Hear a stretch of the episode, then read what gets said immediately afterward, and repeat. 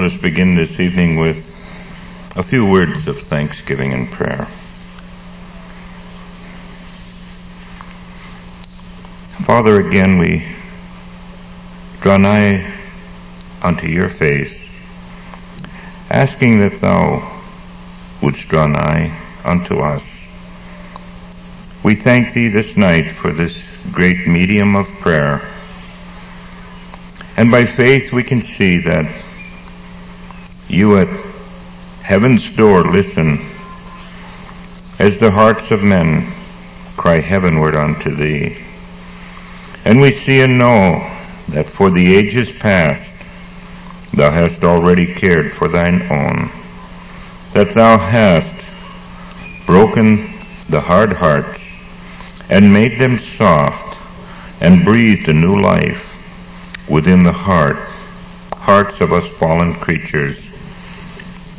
So even this night we ask that thou wouldst open the locks that are upon thy word when we look at it with our own strength, with our own intellect, with that which we have received in natural creation. And we ask that thou would send your light, thy light to shine into our hearts even this night so we thank thee then for blessings past, for blessings present, and those yet to come, and trust all things into thy hand, even as thy Son has taught us to say, Our Father, who art in heaven, hallowed be thy name, thy kingdom come, thy will be done in earth as it is in heaven. Give us this day our daily bread, and forgive us our trespasses as we forgive those who trespass against us. Lead us not into temptation, but deliver us from evil. For thine is the kingdom, and the power, and the glory, forever. Amen.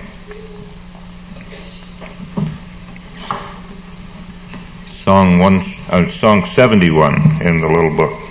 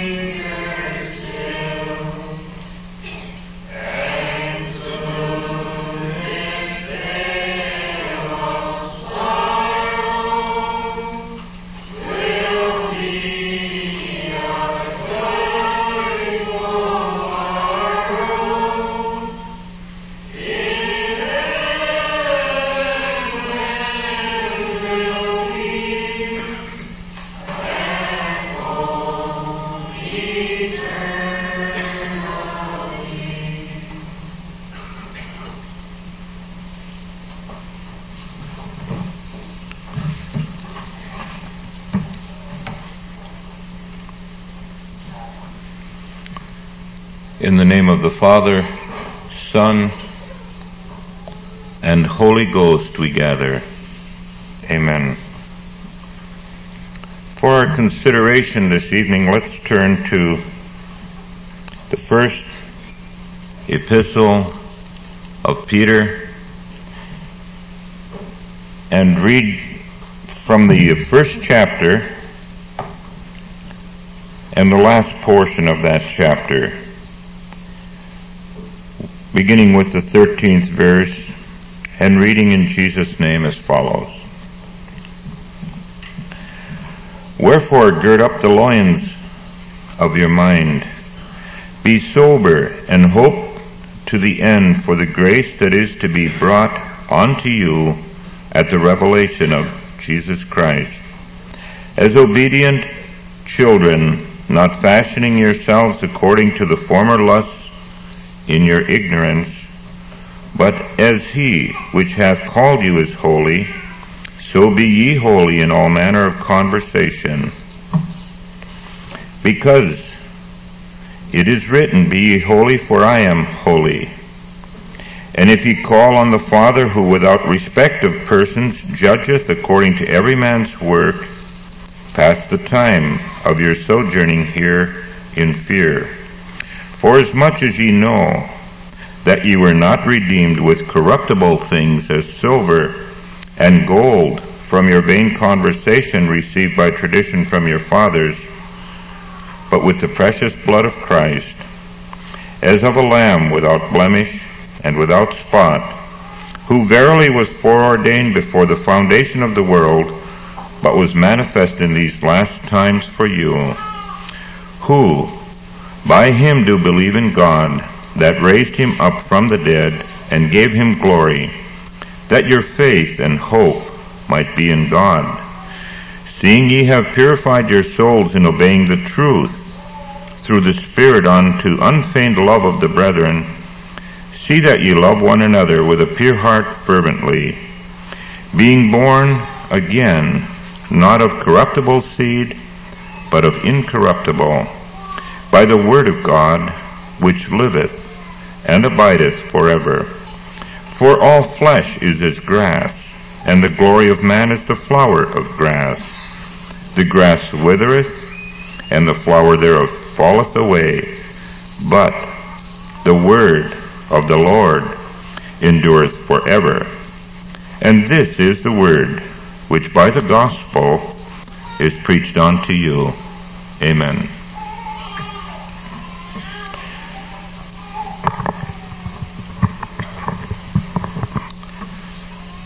Peter here talks of some great and high matters.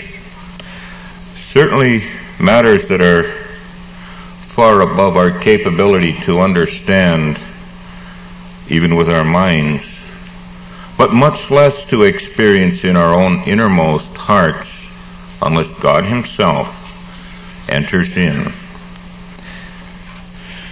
It would be good perhaps that we look at the beginning of this chapter before we begin to look a little closer at the few verses that were that were read.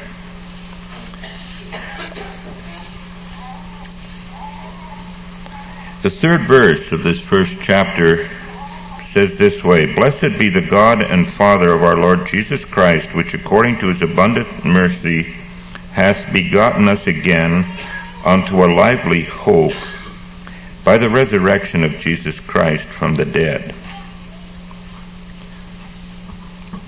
The word that sticks out in the reading of this verse and in the consideration of it at this moment and has been now for some time is that one word again. Hath begotten us again. So we're talking now of a second begetting. There is a first begetting that is common to man, Every creature that walks the face of this earth and breathes the air of this life has been begotten in a natural way. But Peter here isn't talking about that, is he? He's talking about being got, being begotten again. And unto what? A lively hope by the resurrection of Jesus Christ from the dead. So we see then from these words that he writes here that he's speaking to people that were dead once. For had they not been dead, they would have not needed to be begotten either, would they? We are here speaking then of an inheritance that's incorruptible, it's undefiled, and that fadeth not away, and it's reserved in heaven for you.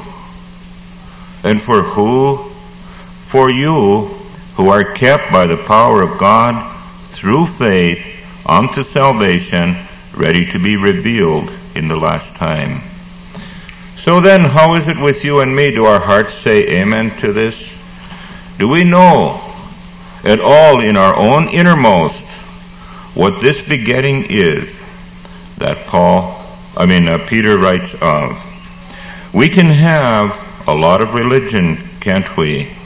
We can study and make ourselves approved. I recently met with a man who said, as I remember, that he had read the Bible three times over.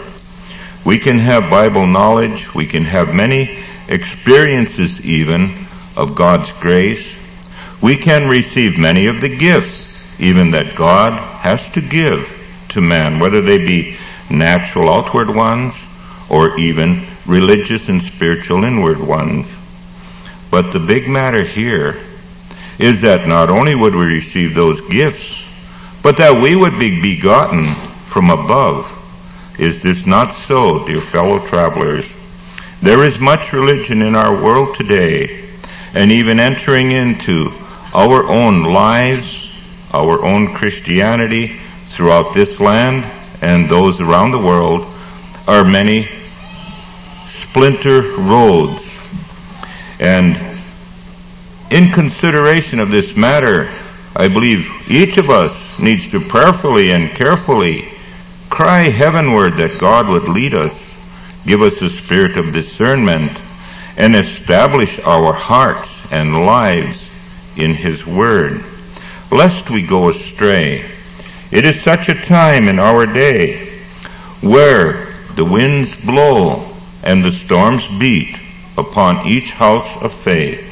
And then the question is, is our faith founded on the rock that will not move, outside of our doing now, the rock is an established place that God himself has put even in a natural way. We didn't make the rock, God did. But God wants to establish even a natural house. And I was just reading of the big building they're planning to put in, in Chicago, the tallest building in the world. And it was interesting to note that they're going to drive piles right down into bedrock to hold that long, tall building up that's going to be, as I remember, well over a thousand feet high.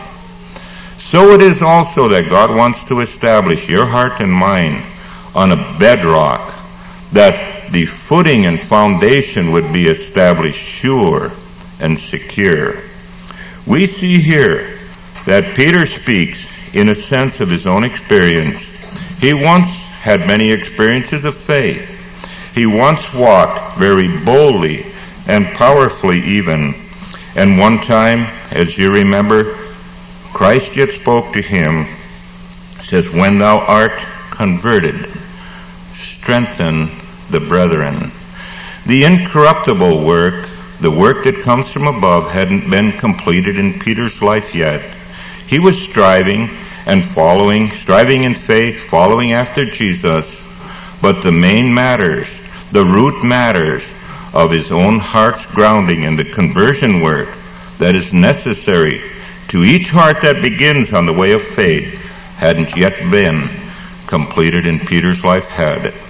He was brought from the great happenings of the Mount Transfiguration to the happenings of Gethsemane and the cross, where his heart and mind and soul were emptied and he was left as a hopelessly lost and condemned sinner. Death came upon him, hopelessness came upon him, but God, when he begins to work in a person, doesn't leave it partway either, does he? He brought him to the uh, that place where uh, Raattamaa writes is the straight gate, is the place of new birth, and is the doorway to heaven. He brought him to the cross of Golgotha, where he saw plainly and clearly what his sins and where we see what our sins have cost the Son of God. We see that God is perfectly righteous and he will not wink at sin or compromise with us in any way, but he's also perfectly loving. And when he loves, he loves perfectly and completely.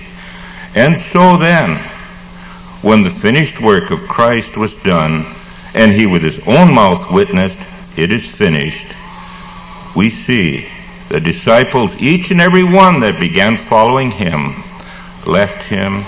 Christ died alone, but he also rose victorious. And he rose victorious with a message of life. When Peter says here, we are begotten again, begotten us again unto a lively hope by the resurrection of Jesus Christ from the dead, some begin to believe that in the resurrection is life and in the cross is death. Yes, there is death at the cross. But have you considered, dear fellow travelers, how it is that the resurrected Christ had no blood? He had wounds, yes, but there was not one drop of blood in the body of the resurrected Christ. Scripture tells us that the life is in the blood. The sacrifice that stands before the face of God forever is the redeeming work of the Lord Jesus. Paul bears witness to that where he says, I desire nothing, desire to know nothing among you save Jesus Christ and Him crucified.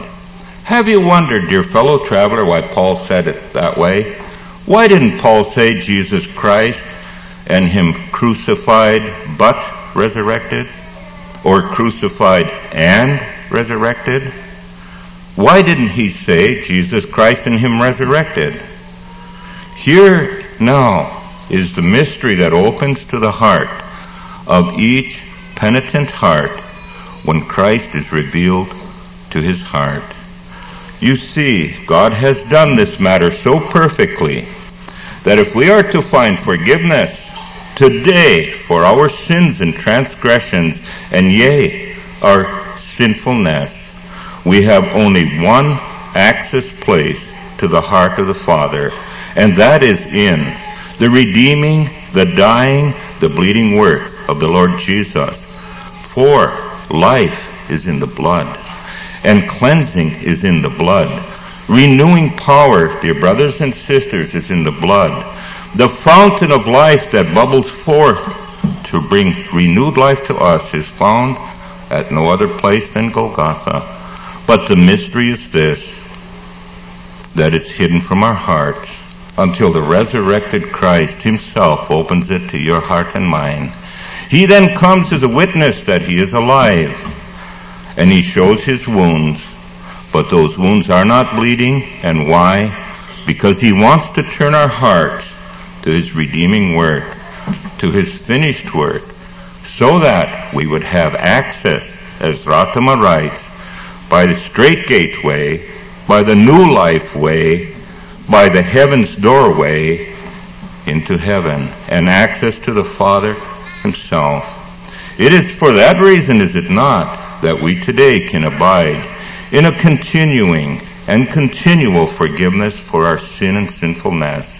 If it was not for the bleeding work and the bleeding wounds of the Son of God, how could we stand before God tonight wouldn't we have to all go home and hang our heads and lay hopeless? But we're begotten again to a lively hope by the resurrection of Christ. He is not dead. The devil did not win the victory. The Lord Jesus Christ won the victory at Golgotha when he gave himself in our stead. And so then, we aren't kept now in this revelation of grace, are we, by our own strength. We can study the Bible through, we can be baptized, we can be confirmed, we can have our sins forgiven, we can do everything and receive all the gifts that God has to give us. If the giver of those gifts remains unknown to our hearts, what do we have but an outward religion? God wants to bring us an inward religion, one that is uh, sown an incorruptible seed, not something outward, but an inward thing.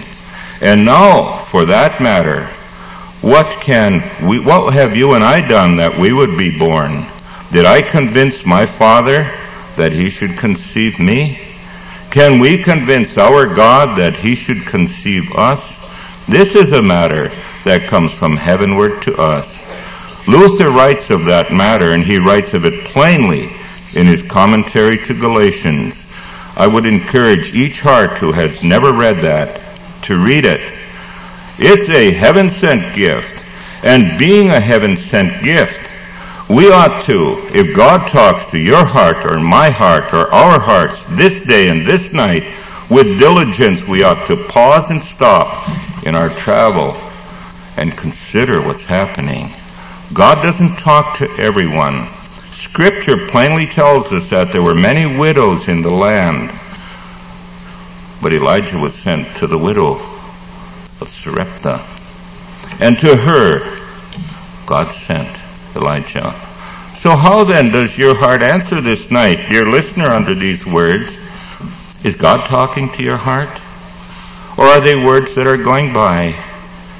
God wants to deal with each heart individually. He wants to give us something that very few people have had. If we read the text here, we see who are kept by the power of God through faith unto salvation. It's God's power that keeps us on this way.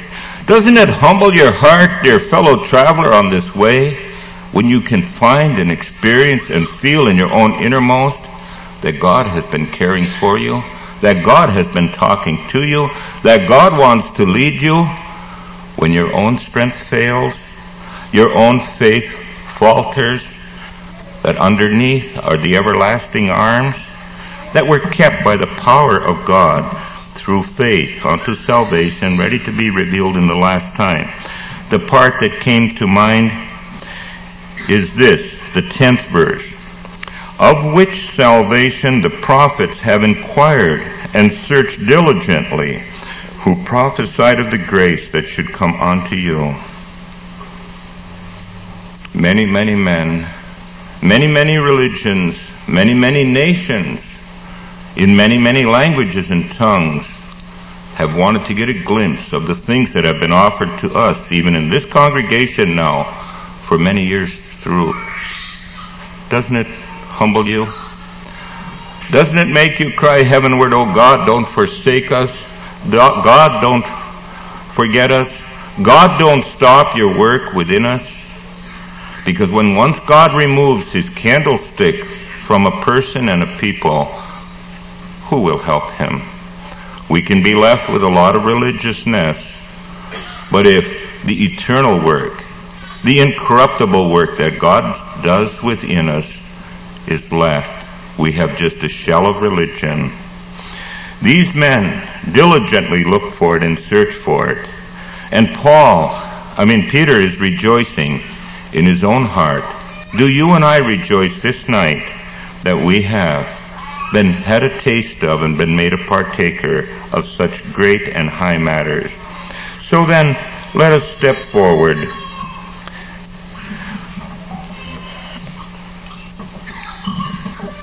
Wherefore gird up the loins of your mind. Be sober and hope to the end for the grace that is to be brought unto you at the revelation of Jesus Christ. At the revelation of Jesus Christ, if someone were to ask you what living faith is and what's the difference between living faith and dead faith, how would you answer? Have you ever thought of it? I've had many answers in my own life. There was a time I thought I was a Christian because I was brought up in a Christian home. Is that a sufficient answer for your own heart, dear fellow traveler? There was a time I thought I was a Christian because I had confessed some of the outward sins, only to find out that there were many inward ones. And then I thought I was a Christian when I realized that even my prayers don't reach to heaven without the cleansing and purifying work of the Lord Jesus. It's as Brother Carl spoke one time some years ago, how that God has, from a little boy on, tried to lead his heart from the wrong places into the right place. Only to find out that as soon as his focus had been turned in the right direction again, it, he falls away. And he even spoils that work. And so it is then that Peter's not speaking small words here, is he? He says that we should be sober and we should gird up the loins of our minds. And what should our hope be? And hope to the end for the grace that is to be brought unto you at the revelation of Jesus Christ. Hear now the little child who can freely sing, Jesus loves me, this I know. When Jesus Christ is revealed to his heart, and the sinner from the world who knew nothing of living faith in Christianity, but Christ Jesus' redeeming work is revealed to his heart, and the childhood Christian who has been traveling on the way of faith, never stepped out in the world and denied his faith, so to speak, but yet when he begins to see what a sinner he is, when God begins to circumcise the innermost of our thoughts in our lives, whether it be the first time in a living and vivid way perhaps, or in the day-to-day journey, when God comes and begins to cut away all the falseness that is ours, and Christ is revealed, do, do not all our hearts be bound together at the same place, at the place of the cross. For the little child that sings, Jesus loves me, this I know, freely believes and knows in his heart that he has a Savior. And the sinner who has come from the darkness and the ungodliness of unbelief and sin, he looks at the redeeming work of the Lord Jesus and he's found a place to rest his internal hope. And he says, this now is the work that pleases God. It pleases God forever. And for you and I who have been traveling as childhood Christians, in my own case, almost 60 years now, again and again and again, God's been so good that He's had to tear down the false foundations and bring me again and again to a place where the revelation of Jesus Christ is made known within my own innermost. How is it today then for you and for me? Do our hearts say amen? Are we satisfied with this finished work that the Lord Jesus did? Has the resurrection and the power of the resurrection revealed to you and to me what the Lord Jesus does and is doing in the eternal sacrifice of his dying work even at this moment can you believe freely that your own sins and transgressions are forgiven, even when you yourself can't forgive yourself for some of the things you've done? Do you know in your innermost that there's a God who has taken your sins and transgressions and put them into the eternal sea of forgiveness and forgetfulness? And even now, as you sit here with perhaps thoughts going hither and yon, that he looks at you, not as you are, but through the dying work of his own son, and he's satisfied. And you can rest in the eternal forgiveness and grace and gospel that God brings. Is it revealed to your heart as Peter speaks of it here? And now then, if this great grace is open to your heart and to my heart, what does it say? As obedient children, not fashioning yourselves according to your former lusts in your ignorance. Does your heart say amen? Do you want to walk as God's own? Or does the righteousness of God and the perfection of God press your heart down this night? Or do you freely look upon a righteous God through his great redeeming love in his own son and see and want to see his will and want to walk according to it. Is it your pleasure to do God's delight? Is sin a grievous thing to you or is it a joyous thing? From what Peter writes here, sin becomes grievous to the converted heart. Sin becomes an unpleasant thing the will of the parent to be pleasing to God, to walk in obedience, becomes the heart's longing and cry. We no more want to hurt God than we would want to hurt someone we love dearly. Or is it so that maybe there's a husband here tonight that loves to make his wife suffer or his friends suffer? Isn't it clean contrary? Today, if someone would speak of walking in obedience, it's spoken of as self-righteousness or legalism. My dear friend, my dear fellow husband, is it legalism to love your wife? Or isn't your heart's desire toward her in all things? How is it, your wife, when your husband comes home? Do you do the duties that you do because you have to? Or is it so that you want to? If so, then, in a natural way, we know a little bit what love is. Isn't it so much the more so in a spiritual way? That we would want to not fashion ourselves or live as we once did in our former lusts. But as he which hath called you is holy, so be ye holy in all manner of conversation. That word conversation doesn't mean just talking, as it's so commonly considered today, but it means our life and living. Is it your heart's desire then, from when you get up in the morning to when you go to bed at night, to be one of God's own, to be honored, to be counted worthy of the great grace that He's offered you and that He carries you in? Or if, is it grievous? Let us examine our own hearts in the light of this word. Because it is written, Be ye holy, for I am holy. And if ye call on the Father, who without respect of persons judgeth according to every man's work, pass the time of your sojourning here in fear. Now, does that seem a contrary statement? Why would he say to the graced heart to pass your time you're sojourning here in fear. How is it, dear fellow traveler? Do you know what Peter's talking about? Do you know what fear he means?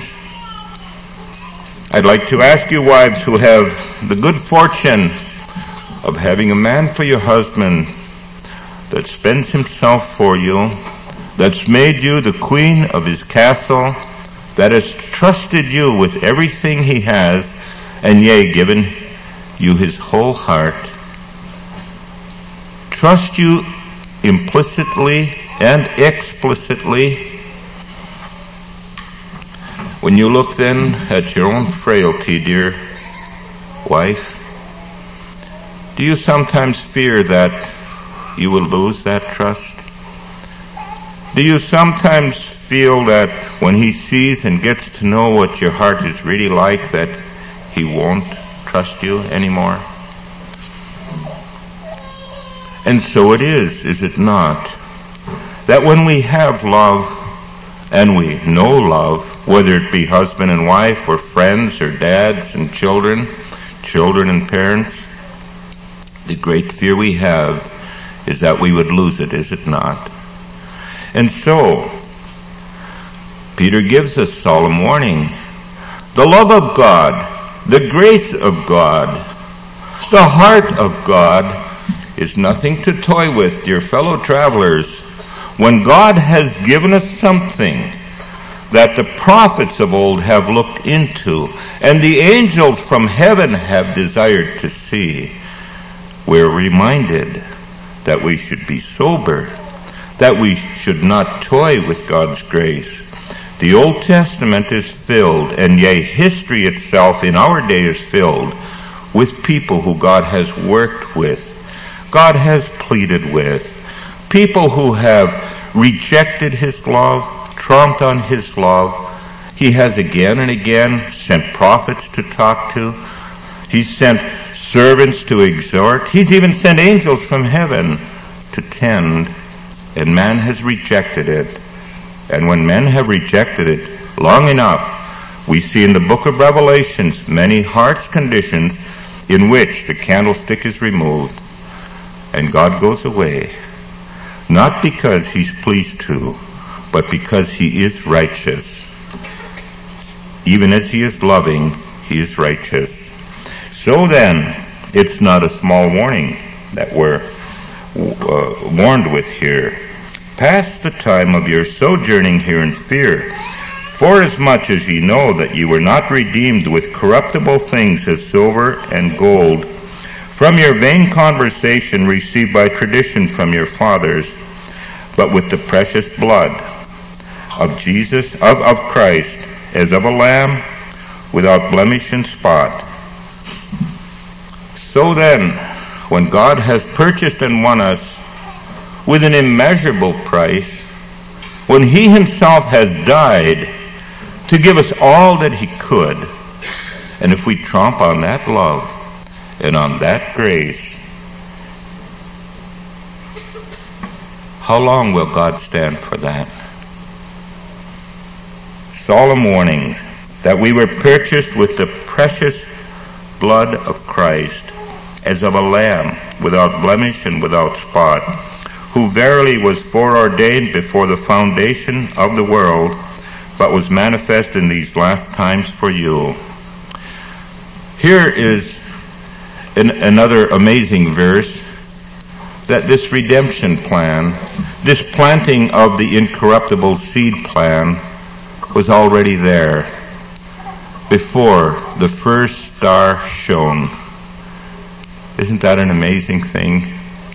God saw already into today how hopelessly lost you and I were, and He framed up and prepared a way in which our house of faith could be established not on sand, but on a rock, and that rock being his own work, which was wrought in our behalf. Who by him do believe in God that raised him up from the dead and gave him glory, that your faith and hope might be in God. Yes, an eternal hope, founded not on our work or doing, but on the doing of the Lord Jesus himself, seeing ye have purified your souls in obeying the truth through the Spirit unto unfeigned love of the brethren. See that ye love one another with a pure heart fervently. Here again we're shown how this way, the way to heaven, the incorruptible seed way, the new birth way, the way of conversion, is not something that can be done with our own hands. Have you with me tried to love somebody you hate, you just detest, and found you can't do it? It speaks of one of the requirements, one of the marks of being God's own, that in our innermost is an unfeigned or unpretended love of the brethren. Dear fellow traveler, does it abide in your heart? Can you, marvel of marvels, look in your innermost and find that There's a communion and union when you hear Paul write and Peter write and James write and Luther's writings and Laestadius's and so the ages through. An unfeigned love, it's there. You can't pretend it. And if it's not there, you can't pretend it either. A great heaven sent gift. Is it yours? Is it God given and you know with know and experience it within your own heart? Doesn't it make you humble when you find it? Doesn't it make you want to know more and more closely that great gift of love, eternal love, not carnal love, but it's a love that surpasses carnal love. A union that you have with someone who you maybe don't even like, maybe who you can't even get along with, but there's a blissful unity. It's a witness to us, is it not, that something has happened in our innermost, something from outside. Being born again, not of corruptible seed, you notice what Peter says right after? There's a hyphen there. And it's a mark. The Finnish word is tuntomerkki, a recognizing, a recognizing mark or a mark of knowing if we are born again or not. Being born again not of corruptible seed, but of incorruptible. And how? By the word of God which liveth and abideth forever. A word that is unlike anything natural. Again, you can't acquire it by buying, you can't learn it by reading. Living faith is the revelation of Christ to a sinner's heart, to a lost sinner's heart. For all flesh is as grass, and all the glory of man as the flower of grass. The grass withereth, and the flower thereof fadeth away. Yes, is it not that way? And you have seen in your lifetime already perhaps great doctors of divinity, great writers of many books, great leaders, even in the religious world around us. But the flower fades, the grass withers, and the flower thereof falls away. Now then, the closing verse is before us. It went quickly, didn't it? This little, these little words, short, short words of, of, of Peter's. But the closing words, aren't they beautiful? Does your heart burn within to find that Peter already in this first chapter closes with such powerful words as he does in the last verse? But the word of the Lord endures forever. And this is the word which by the gospel is preached unto you. Is this enduring word of the Lord revealed in your heart in the reading of these words? Is this great gospel revealed even now to your own heart and preached to your own heart? Does your heart this night say amen? Thank you, Father, for your great grace. Thank you for making it known unto us fallen creatures, hopelessly lost and condemned, hopeless in this life and hopeless in that to come. May it be that each heart here tonight feels and knows and hears this gospel in their innermost hearts and can go forward from here trusting everything, everything of this life and everything of that to come into the hand of the Almighty who has begun his work in us and promises to finish it until the last breath is drawn. May this great grace be yours and mine. May it extend to your children and our children, to your children's children and our children's children, so that one day heaven won't be empty and that one day we would be with those who will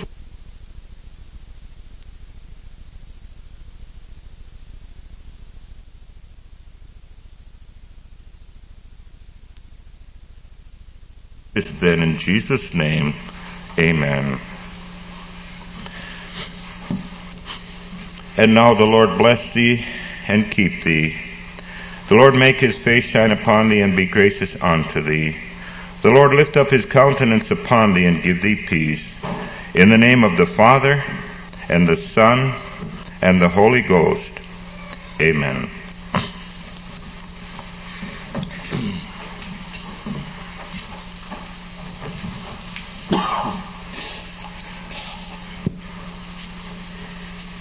Our services will continue Sunday morning with Sunday school at 9:30 a.m. and our worship service at 10:30 and again an evening service Sunday evening at 7 o'clock and Lord willing the visitors from Europe should be back in our midst for Tuesday evening at 7 p.m. And in closing we'll sing song 288 from the small blue book and during the singing of the song, we'll carry a free will offering for the benefit of our church.